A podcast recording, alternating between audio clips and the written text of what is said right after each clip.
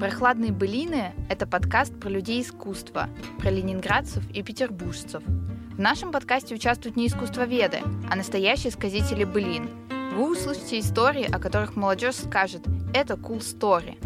Итак, «Прохладные былины», друзья. Сегодня свои былины нам рассказывает Дмитрий Владимирович Шагин. Дмитрий Владимирович, здравствуйте. Да, приветствую, деда.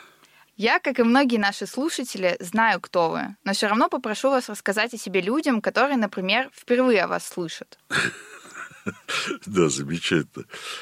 Ну, что хочу сказать. Вообще, э, я художник творческого объединения «Мечки», вот, названного по книге Владимира Шинкарева «Мечки». Вот, в этой книге, написанной в 1984 году, он предложил организовать массовое молодежное движение наподобие хиппи или панков и назвать э, в честь, э, как там написано, основателей классического образца Дмитрия Шагина. Дмитрий уменьшительно Митя, Митек, а множественно от Митек, Митьки.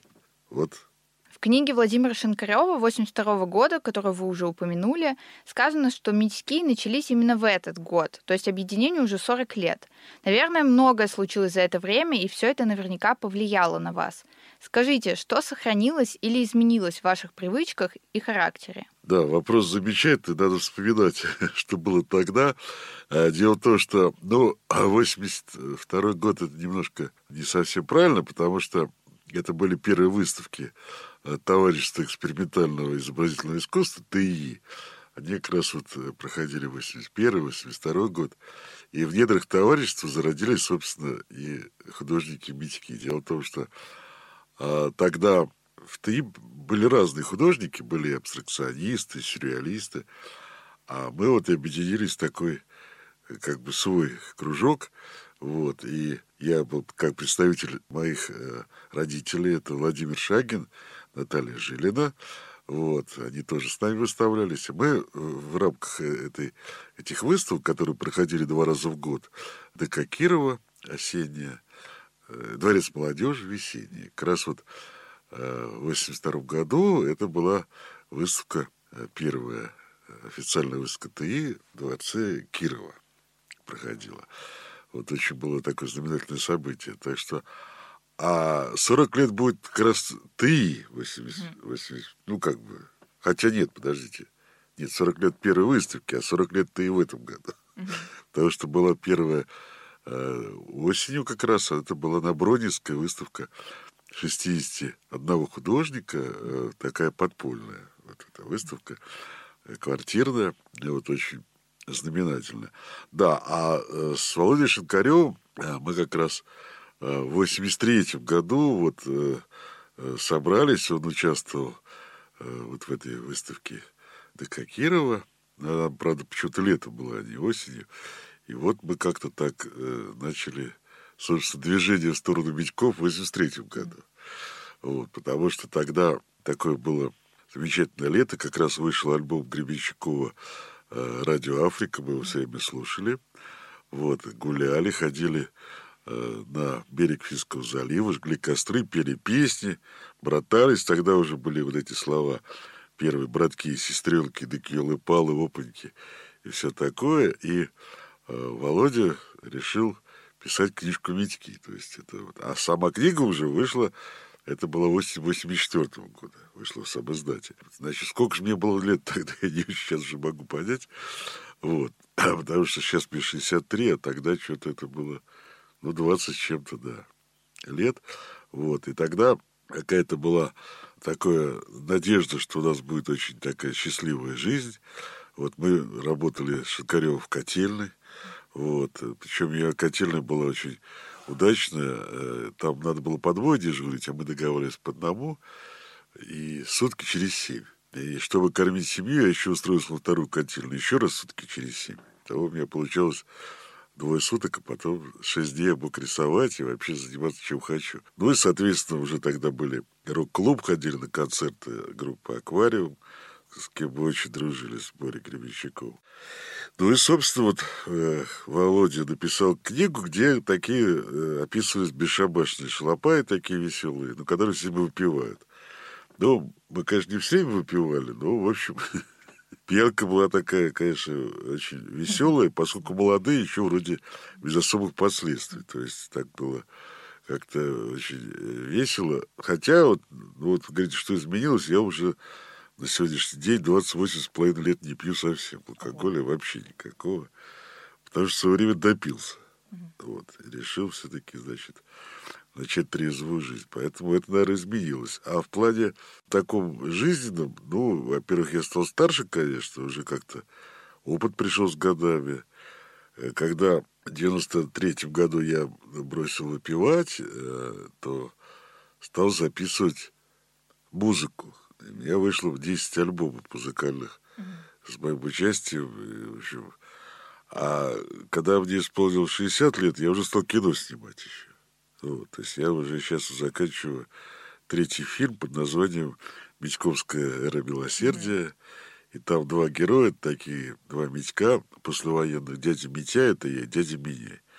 Такие очень веселые, но, может быть, глуповатые отчасти, не всегда все правильно делают, но, во всяком случае, у них очень такой добродушный взгляд на мир. И, собственно, главный лозунг Митьков тогда, вот он был написан в этой книге, «Митьки никого не хотят победить». Собственно говоря, чем, наверное, мы завоевали симпатии Э, аудитории там большой, потому что мы э, вот как раз в середине 80-х стали ездить по всей стране, нас приглашали в разные города, и с нами ездили музыканты, друзья, там, Дюша Романов из «Аквариума», то есть мы так вот, такие были гастроли с выставками, с концертами, с творческими встречами, чтением стихов, там, и так далее. И был снят фильм, значит, вот наш первый фильм, где Володя Шинкарев и Витя Тихомиров, они были сценаристы. Это фильм «Город», где как раз рассказывается о жизни Митьков, и к нам приходит такой, э,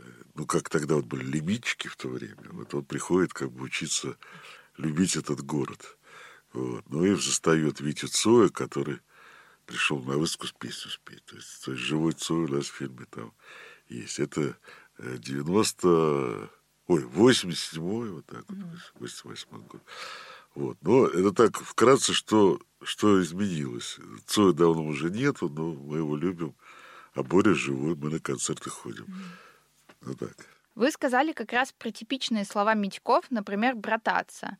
А другие слова, например, «дык», «ёлы-палы», «оттяжник» — это по-прежнему близкие и родные вам слова? Да, слова, безусловно, по-прежнему близкие, но это не значит, что я э, говорю так вот, как Илочка-людоедка, потому что в книжке да, там буквально Митек на все, вообще на все отвечает, да. дык там. Да. Это и, и радость, и удивление, и что угодно. Или там, когда звонят по телефону, то он говорит, кто это там гавкает. Это цитат из места встречи сбить нельзя.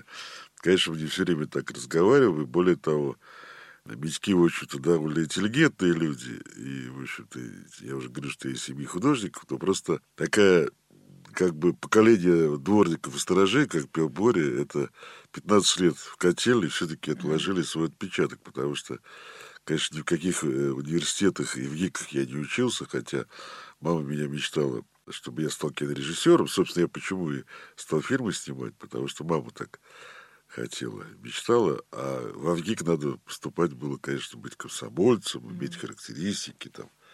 Все. А у меня была характеристика только для того, чтобы работать в котельной. Вот никакие, конечно, высшие учебные заведения был, был путь заказан. Слушатели очень любят веселые истории. Многие из них описаны в книге Шинкарева, но ее издали очень давно. Расскажите, а были ли курьезные случаи после публикации этой книги? Ну, я расскажу даже два.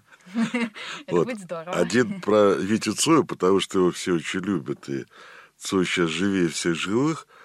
Вот, и как-то а, московский один журналист написал, что Митьки, вот они эпигоны Цоя, потому что Цой работал в котельной, вот он там значит, уголь кидал, а мечки с него содрали, решили тоже в котельных работать. Но на самом деле история такая.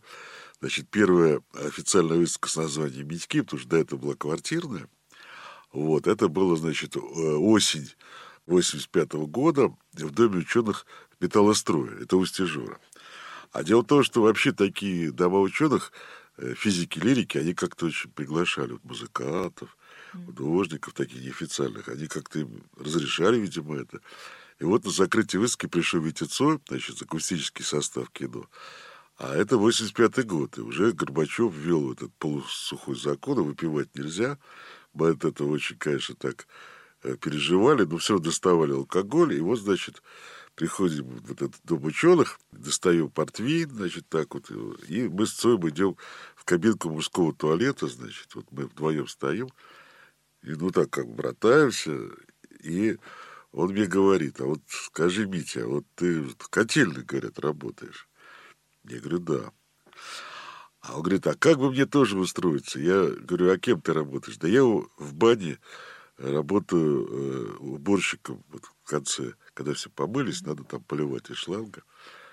Я говорю, да, это, конечно, не для творческого человека работа, уборщик, давай действительно в котельную. Но понимаешь, чтобы стать э, кочегаром таким, как я, надо оканчивать курсы, заканчивать учиться. А есть угольные котельные, где, собственно говоря, надо уголь кидать, ну и все. И вот таким образом Цой стал кочегаром. Это в фильме «Учитель Рок» это все это видно. И это замечательное место Камчатка, где еще Саша Башлачев там с ним э, работал. Вот. И вот как бы Цой с моей подачи, вот, своей, стал кочегаром. Это просто это вот как раз исторический факт. И, может быть, он не такой веселый, но, с другой стороны, я считаю, что то, что Цой работал в котельной, для ему для творчества помогло. Это как бы, я по себе знаю, тем более уголек и все, это огонек такой смотришь и мечтаешь на него. Вот. А более поздний э, случай уже не с Цоем. Нас пригласили в Витебск, там проходил славянский базар, такой фестиваль. И вот туда приехали из разных стран люди, там тогда очень интересно, музыканты, там художники. А у нас была выставка в музее там, города Витебска, большая выставка. Вот, и вот торжественное открытие. К нам приехал наш поклонник Митек из города Калининград. То есть, причем тогда это уже были... Это не СССР было, уже это начало 90-х. Ну, как-то пробрался через границу, в общем, на, на машине, приехал счастлив в тельняшке узнал, что надо к Митька в тельняшке, и открытие выставки, там замечательные музыканты, и вот среди нас э, замечательный музыкант Фрэнсис Гуэст. я смотрю, это так Митек этот из Калининграда, он так счастлив, он так прямо к нему тянется, улыбается.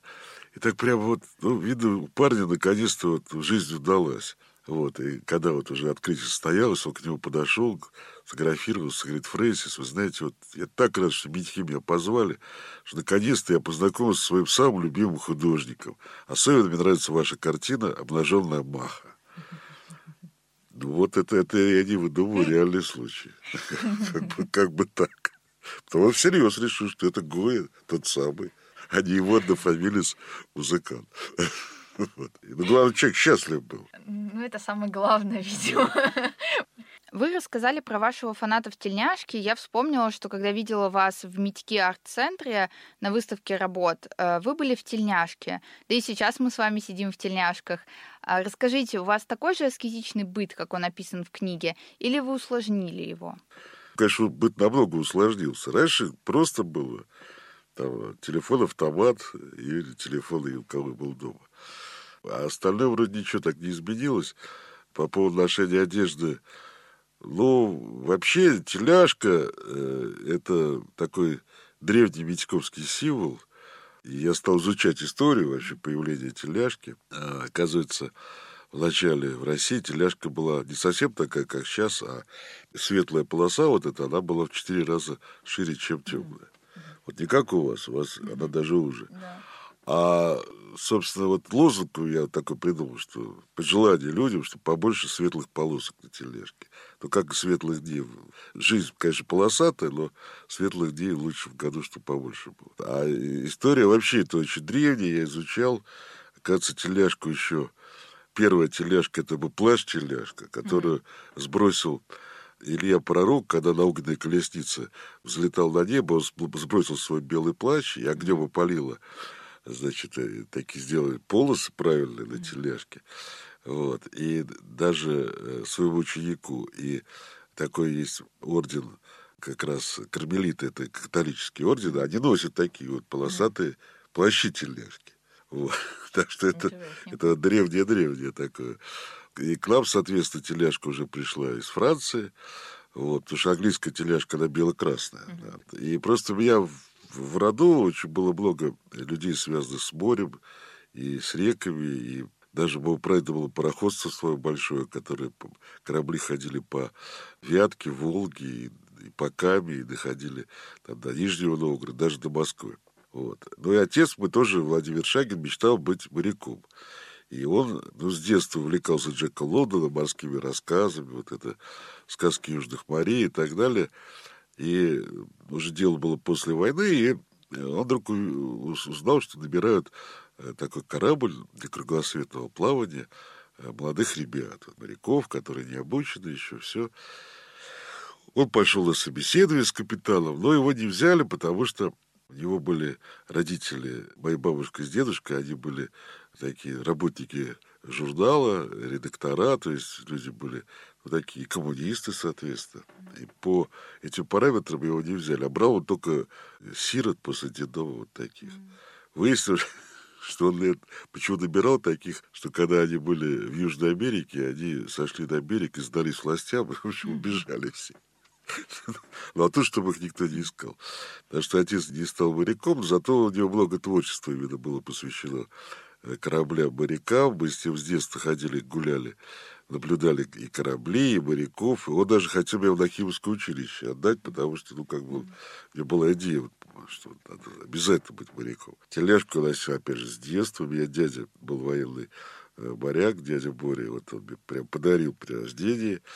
Но когда мне стало 4 года, вот отца посадили в тюрьму, и мама меня дала в СКШ при Академии художеств, поэтому теляшка осталась, но моряком я не стал. Ну, как бы так. Такой сухопутный моряк получился.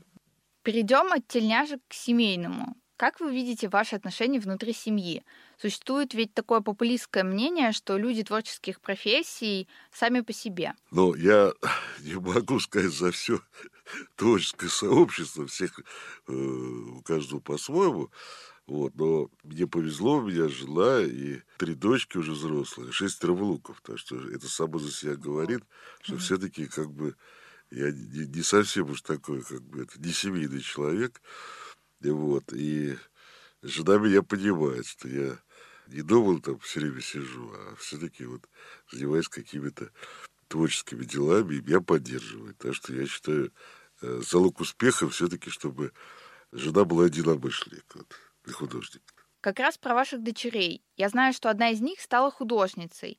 Наставляли ли вы ее, давали ли рекомендации, обсуждаете ли вы в семье искусство? Ну, э, старшая дочь, Ялла, она э, закончила тоже СХШ, как и я. Правда, ее очень там гнобило начальство за то, что все время говорит, что вот, эти мечки поганые, вот они так вот рисуют, так вот как кура лапы вообще, и ставили ей двойки. То есть ей пришлось еще за отца пострадать, а, но все равно э, у нее все-таки был и не только мой пример, ее учила и моя мама Наталья э, Владимировна Жилина, и ее отец мой. Так что он ее с детства тоже как-то все это показывал, учил. У него, и помимо того, что и у мамы было куча альбомов по искусству, репродукции и так далее, они очень изучали вообще историю искусства. И мы ходили в Эрмитаж и на выставки. То есть она с детства, моя дочка, как бы в этом во всем варилась.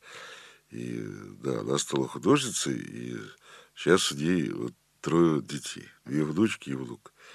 Так, так что вот э, но, хотя все рисуют, и средняя э, Елизавета, она искусствовед, она закончила э, искусствоведение, вот, а, а младшая, она китаист, она, она китайский изучила, Анастасия. Ну и, и, соответственно, параллельно с этим она еще занималась игрой на флейте, у нее хороший слух.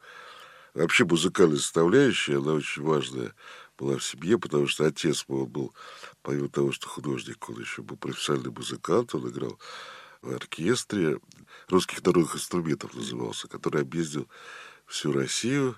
Вот он играл там на бас-балалайке, мандолине, на гитаре, он такой. Ну и, соответственно, и Моя старшая дочка тоже на гитаре играет, и внуки играют, и, в общем, самая младшая на флейте, то есть это как бы, ну и пластинки, соответственно, и все это. Мама очень любила э, оперу итальянскую, она все время слушала. У нее большая коллекция пластинок классики. У меня большая коллекция пластинок рок-н-ролла, mm. то есть, так что у нас музыка как-то обязательно так вот. А вы когда-нибудь спорили с детьми об искусстве?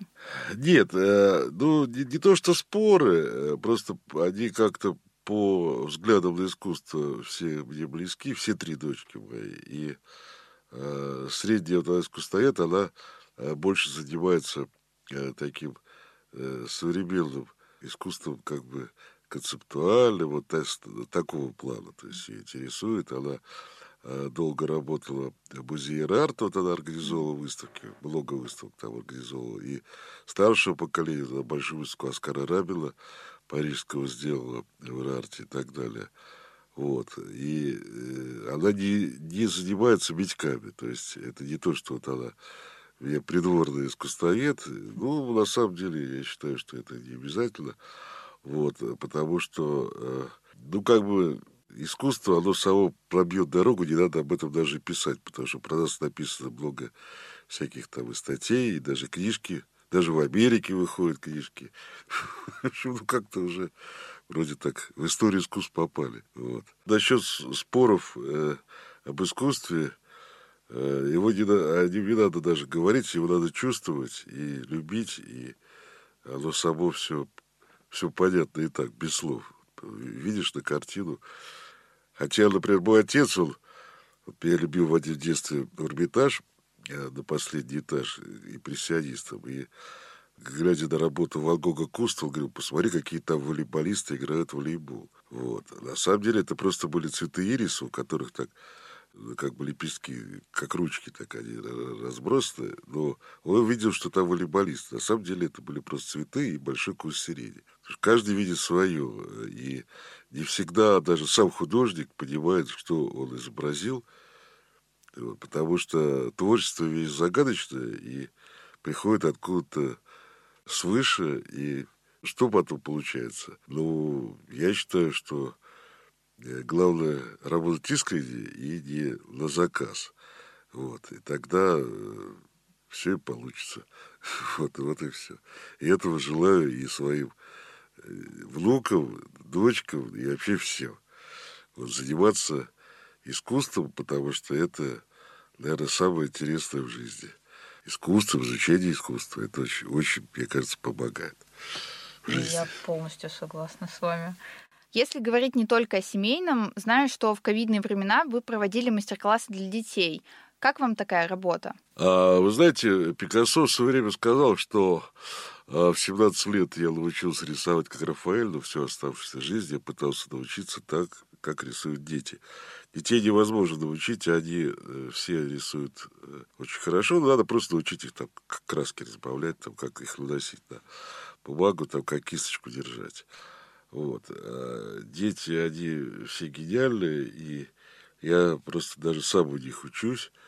И в послековидные времена тоже к нам приходят mm-hmm. мастер-классы проводим не так часто, потому что все-таки времени мало, и поскольку это мы бесплатно делаем, то как бы так это можно было бы каждый день проводить, и люди бы приходили, детей своих. Так что, а молодежь, то просто приходит молодежь. Это уже не дети, это уже постарше, тоже приносят работы, мы там обсуждаем, подсказываем что-то, ну как-то так.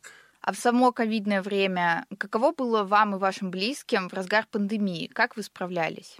Ну, э, началось все э, весной прошлого года. Было сложно, потому что нельзя было гулять в парках, надо было везде в масках, и было вообще очень странный такой пустынной улицы. Я помню, выхожу там на Невский, вообще ни одного человека, ни одной машины. Такой вымерший город. И вот. Я ходил, просто рисовал, и делал там зарисовки.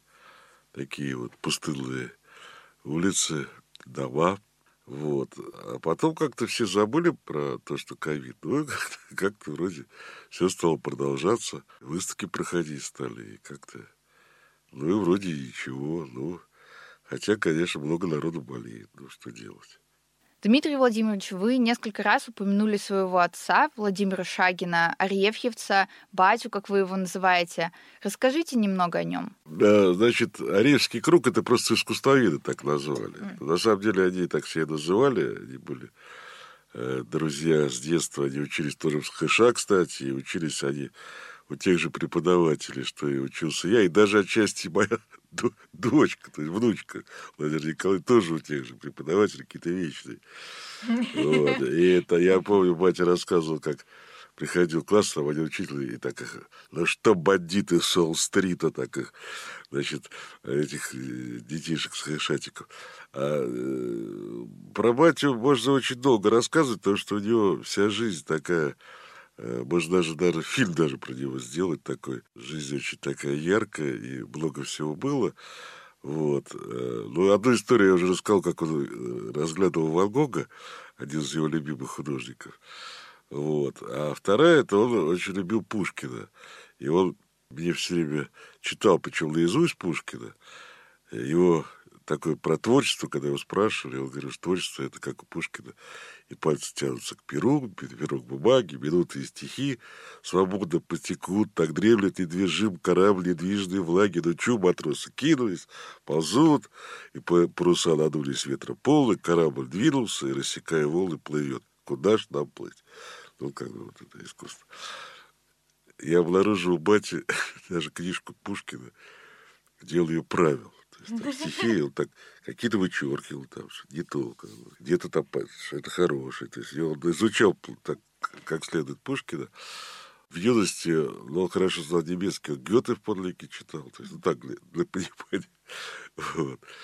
Был удивительно э, красивый молодой человек, голубоглазый блондин. Все девушки были влюблены. И даже, э, когда он выступал в концерте, в него была влюблена Эдита Пьеха. Я, когда это ее какой-то была телевизионная передача, я ей сказал, что вот отец вот вам привет передает. И она так даже вроде вспомнила, говорит, передайте папе привет. Какая прелесть. Да, да, Эдита Пьеха, да. Но она была юная совсем, вот ее постарше. Вот, так что, не, а отец, конечно, удивительный, и, наверное, благодаря ему, собственно, все и завертелось, и Битек, собственно, вообще-то это он меня так называл с детства. То есть, говорю, Битек. Вот. Э, жили бы в одной небольшой двухкомнатной квартире на улице Маяковского. Это напротив Ковенского переулка, как раз э, визави до Хармса. Там сейчас доска памятная висит Хармсу. Вот. И такое первое мое творчество было... Отец рисовал э, картину «Алый трамвай». У него были выдавлены красные краски. Я что-то, видимо, замешкался, на кухню вышел. Я схватил краски, стал ее пачкать картину, кричать «пожар». Вот, отец отобрал краски и дал мне пластилин и такие досочки фанерные, и говорит, ты лепи лучше. Так как бы переключил меня. Вот, и я стал э, лепить э, таких рыцарей, Александр Невский, тогда вот фильм мне нравился, Зейштейн, Александр Невский. А какими для вас были арефьевцы из ваших детских воспоминаний? А, они, конечно, каждый по-своему очень интересные люди, и если, например, Арефьев, он был очень такой экстраверт, он так и рассказывал все время истории разные, все время шутил там. там а Шаля Шварц, наоборот, был очень такой человек, такой философ, замкнутый, думал, курил, так думал, там, потом что-то такое скажет. Рихард Васми, он, ну, поскольку он, как он про себя говорит, полуэстонец, полуфил, значит, э, хотя непонятно, что, что он Рихард Рудольфович, а ну, мать у него русская, а вот отец какая-то такая, он архитектор был. Вот, он был ученик Лапшила, который, э, он, они жили чуть не в одной коммуналке, вот напротив Союза художников, на э, Бойке. Это дом, и, собственно, он мне так и говорил, что я, говорит, мой дедушка Марке, отец, отец как бы вот Лапшин. И, ну, соответственно, и меня тоже учил. Ну, в основном, конечно, как работать на котельной, что на первый он меня устроил. Я привел и говорит, это мой племянник, возьмите его. По-родственному, на самом деле. То есть они относились ко мне как к такому сыну. Вот все. Причем и Арефьев, и Рихард, и... Тем более отец мой долго сидел там, и как бы такой. Поэтому меня к ним родственное отношение ко всем. Ральда Мандельштама я плохо помню, он все-таки довольно рано умер. Я маленький был. Но они все собирались там у нас на улице Маяковского. И, в общем, я это все, конечно, с детства впитал. И очень такие какие-то теплые э, воспоминания о том, что такая вот удивительная компания людей. И, к сожалению, конечно, они уже сейчас их нету с нами. Вот. Но я вот о них помню и как-то так. Мне, я считаю, повезло в жизни, что я вот такой как бы получился наследник вот этого ордена нищенствующий живописец Орджа. Конечно, странный переход от искусства к животным, но меня очень волнует этот вопрос. Какую роль в вашей жизни играют кошки? А, ну, дело в том, что вот в книге как раз Шинкарева там описан э, котик, который у нас жил, э, кот-оттяжник, потому что он умудрялся прыгать до потолка. Он так взбирался по обоим, так и, значит, допрыгивал до, до потолка от радости, потому что мы ему давали там какое-то яйцо в смятку там или что-то молочко, и он так прямо на, от радости вот такой кот-оттяжник, значит. Вот. Причем не от валерьянки, что характерно, а именно просто какую-то еду. Вот, значит, коты у нас снялись в кино, это эрмитажные коты. Они играют котов, которые после войны их прислали, э, собирали по Сибири, по трем городам. Они спасали Эрмитаж, ну и вообще э, город от крыс, заселение крыс был. Поэтому я вот котов очень уважаю. Им даже, по-моему, где-то в одном из городов, откуда в Сибири, стоит памятник ленинградским блокадным котам. В деревне, где я летом живу, в Битковицах, там очень много котов и кошек. Они каждый день приходят и просят есть. Потом выясняется, что их э, мои друзья тоже уже успели покормить. Они всех обходят, делают вид, что очень голодные. Хитрые какие. Да, да. И так, причем вот просто требуют, что вот как же так, вот мы голодные, нас никто не кормит. Я очень э, поражаюсь котам, они, мне кажется, очень умные, хитрые, в то же время ласковые, и как-то вот коты, это, наверное, духовная скрепа у людей, потому что все очень любят лайкать про, про котиков, да. все. Это коты, это сразу беспроигрышная история. Все очень любят котов. Я собак тоже люблю, правда. Но и птичек тоже люблю. Вот коты, как бы, это символ Митьков. Вот котик такой. А у вас есть дома кот или кошка? А у меня в деревне. Дома сейчас нету. Вот. Хотя э, всю жизнь были коты. Э, с детства у меня были разные. Расскажите о самом необычном праздновании Нового года. Так мы переходим от кошек к праздникам. Самый необычный праздник был на Сардинии. Mm. Дело в том, что у нас была выставка, нас пригласили сардинцы. Это как бы Италия, но только это отдельно стоящий где-то в море, там непонятно где. Вот, чуть ли недалеко от Африки уже. Mm. Вот. А почему они нас позвали, тоже было забавно к ним приехали художники из Академии художеств. И их спросили, а кто у вас еще там, в Петербурге есть какие художники? А те говорят, вот, есть такие замечательные мечки. Правда, они рисовать совсем не умеют, там, но ну, вот они такие веселые, вот их позовите. И сардинцы были так поражены, что художники такие, академические, хвалят совсем друг, другого направления художников. Их это поразило, что так не бывает. И вот они нас позвали. Мультфильм как раз вот Митьки Майера Митьки никого не хотят победить, который рисовал Саша Флоренский. Им очень понравился. Ну и, собственно говоря, вот открылась выставка, а там, надо сказать, что это Рождество, и на открытие пришли такие сардинцы в шубах таких, значит, все на улице так примерно плюс 20. Это, как бы, считается очень холодно, зима такая, все. Вот. И, соответственно, мы в Новый год пошли купаться – вот. Ну, они, они все в шубах, это очень холодно, значит. Вода там, наверное, была градусов, не знаю, ну, ну похолоднее, вода была градусов 16, наверное, или 17, примерно так. Вот. А мы говорим, что нам надо фильм посмотреть на Новый год, какой-нибудь такой советский фильм. Нельзя ли у вас что-нибудь найти такое, чтобы подходило к Новому году? Может, они пили, и мы хотели так э, чайку, там, может, какие-то там сладости, ну и посмотреть по телевизору ну, тогда видеокассеты были, какой-нибудь такой вот фильм. А это, надо сказать, что у них общество российско-сардинской дружбы. То есть это как бы не были какие-то... Ну, они вот дали кассеты, говорят, это вот то, что вам подойдет, вот как раз новогоднее настроение такое. Ну, мы так торжественно, значит, сели за стол, там В 12 часов стали э, все стрелять из пистолетов и всяких, я не знаю, из ружей.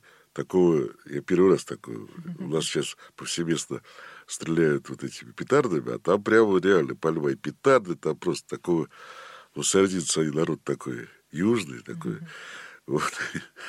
Ну вот, а мы уже включили, значит, фильм, ну, ставили эту ВХС-ку, видеокассету, вот, и смотрим, титры какие-то такие странные, что-то не по-русски. Оказалось, это э, «Триумф воли», э, это Рифеншталь режиссер.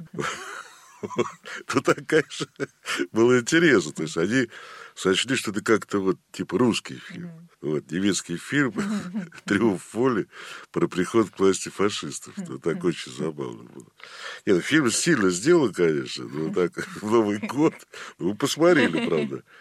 Вот, ну, как бы, да, вот такие бывали новые года. То есть мало того, что трезвые, еще и, еще и такой фильм специфический. А в каких странах вы еще были? Понравилось ли вам там? Или Петербург это сама душа? А, ну, Петербург, конечно, самый любимый и сама душа. А вообще много куда ездили. Ну, в основном все путешествия связаны с выставками. Когда приглашали, туда и ездили. Даже у нас в Шикарёво была выставка в организации Объединенных Наций. Mm. Вот, правда, после нас сказали, что больше живущих художников не выставляют. Только уже посмертно, как бы так, из особого уважения. Я не знаю, то ли выставка не понравилась, то ли так при, приспело время, потому что я считал, что вот в ООН выставиться это уже там круче некуда, это в Нью-Йорке. Вот. Ну и, конечно, много чего рисовали, и, да, и, и этюды, и это, все это огромное количество, и в той же Сардинии. Тогда, я помню, даже вышел наш этюдов календарь, сардинцы выпустили. Mm-hmm. Ну и, соответственно, там и первая наша поездка, это была фильм режиссера Леши Учителя «Обидки в Европе». И мы там рисовали довольно много, и нам дали автобус э, такой, типа Икаруса, и вот мы его еще и все, что видели, расписывали, краски дали специальные. И вот мы куда-то приезжаем, прямо рисовали. И вот весь был разрисован полностью, весь автобус, да. Вот, а что насчет впечатлений очень много в разных странах. Проще сказать, где не были. Вот не были, значит, в Японии не были, в Африке не были, в Южной Америке не были. Ну и в Антарктиде. Я только хотела сказать. Хотя флаг наш в Антарктиде был. То есть его там антарктические э, медики туда отвезли, такой Стас Когов, фотограф, и там припечатал, стоит у нас, да, на Антарктиде, да. То есть как бы не сами, но вот.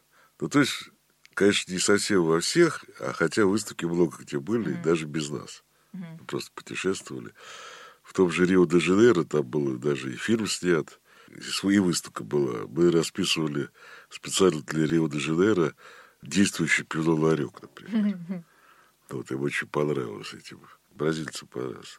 Пиво пелое, в общем, там летит с кружек, а мы тут же рисуем, тут это все это, эти э, значит, работяги там такие замечания, говорят, вот тут, тут то-то, то-то. То есть это такая, экшен такой, конечно, очень был интересный.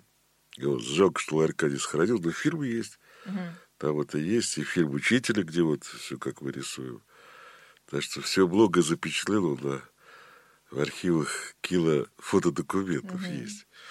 Так же, как и наш э, автобус э, 22 который по Невскому ходил, тоже многие спрашивают, куда он делся, мы не знаем. Угу. Тоже был расписан весь. Это в конце 80-х.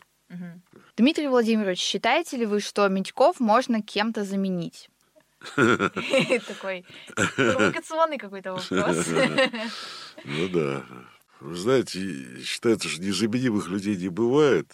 Но я считаю, что все люди уникальны, несмотря на то, чем он занимается, будь то художник или бомж простой. То есть он тоже не зря топчет мироздание, для чего-то тоже нужен. Вот, и поэтому, не знаю, я не уверен, что можно заменить. Как-то в каждое время есть свои э, какие-то такие веселые, оптимистичные люди, которые скрашивают этот вот такой тяжелый, невыносимый мир. Э, вот. И во все времена это было. И, и конечно, их, этих людей пытались как-то загнобить. И у скоморохов, например, балалайки а вернее, до балалаек у них отобрали, типа добрые такие были. Разбивали, сжигали, там, запрещали. Тогда вот изобрели балалайку как раз. То, что по закону, ну, просто не было еще такого. Вот изобрели балалайку. На ней можно частушки петь. Хотя их тоже арестовывали, хватали, ну, в общем, ну, что делать. Всегда есть те, кто приносит э, в этот мир что-то доброе и светлое, а есть люди, которым это не нравится, которые хотят заглобить, затоптать. Там. Mm-hmm. Так устроен мир. Вот, начиная с Каина и Авеля, так что все это как ничего нового под луной нету, если так разобраться. И мы подошли к финальному вопросу, блиц-опросу. Есть ли у вас история преодоления, которой вы могли бы поделиться? А, ну, что значит преодоление? Преодоление э, в плане, например, с алкоголем, например, я признал свое бессилие перед алкоголем и признал свое поражение. То есть я его не победил, а он меня победил, и ну, таким образом я победил. Вот как. Вот, да. То есть победить можно только проиграв, я считаю. Ну, собственно, вот и любое преодоление, ну, вот так. Потому что лозунг у Медьков, вот я первую часть я уже сказал, там есть продолжение, что Медьки будут всегда в проигрыше, но они таким образом завоюют весь мир. Mm-hmm. Конец там такой. Спасибо большое, Дмитрий Владимирович, за интересную и увлекательную беседу. Ну, я очень рад, и я уверен, что после того, как я тут так долго распинался о, о Митьках, люди заинтересуются, будут к нам приходить на наши выставки. Наш арт-центр на улице Марата. Да. И вы приходите тоже на Обязательно. Выставке. Обязательно. Спасибо. Это был подкаст «Прохладные былины». До новых встреч и интересных бесед, друзья.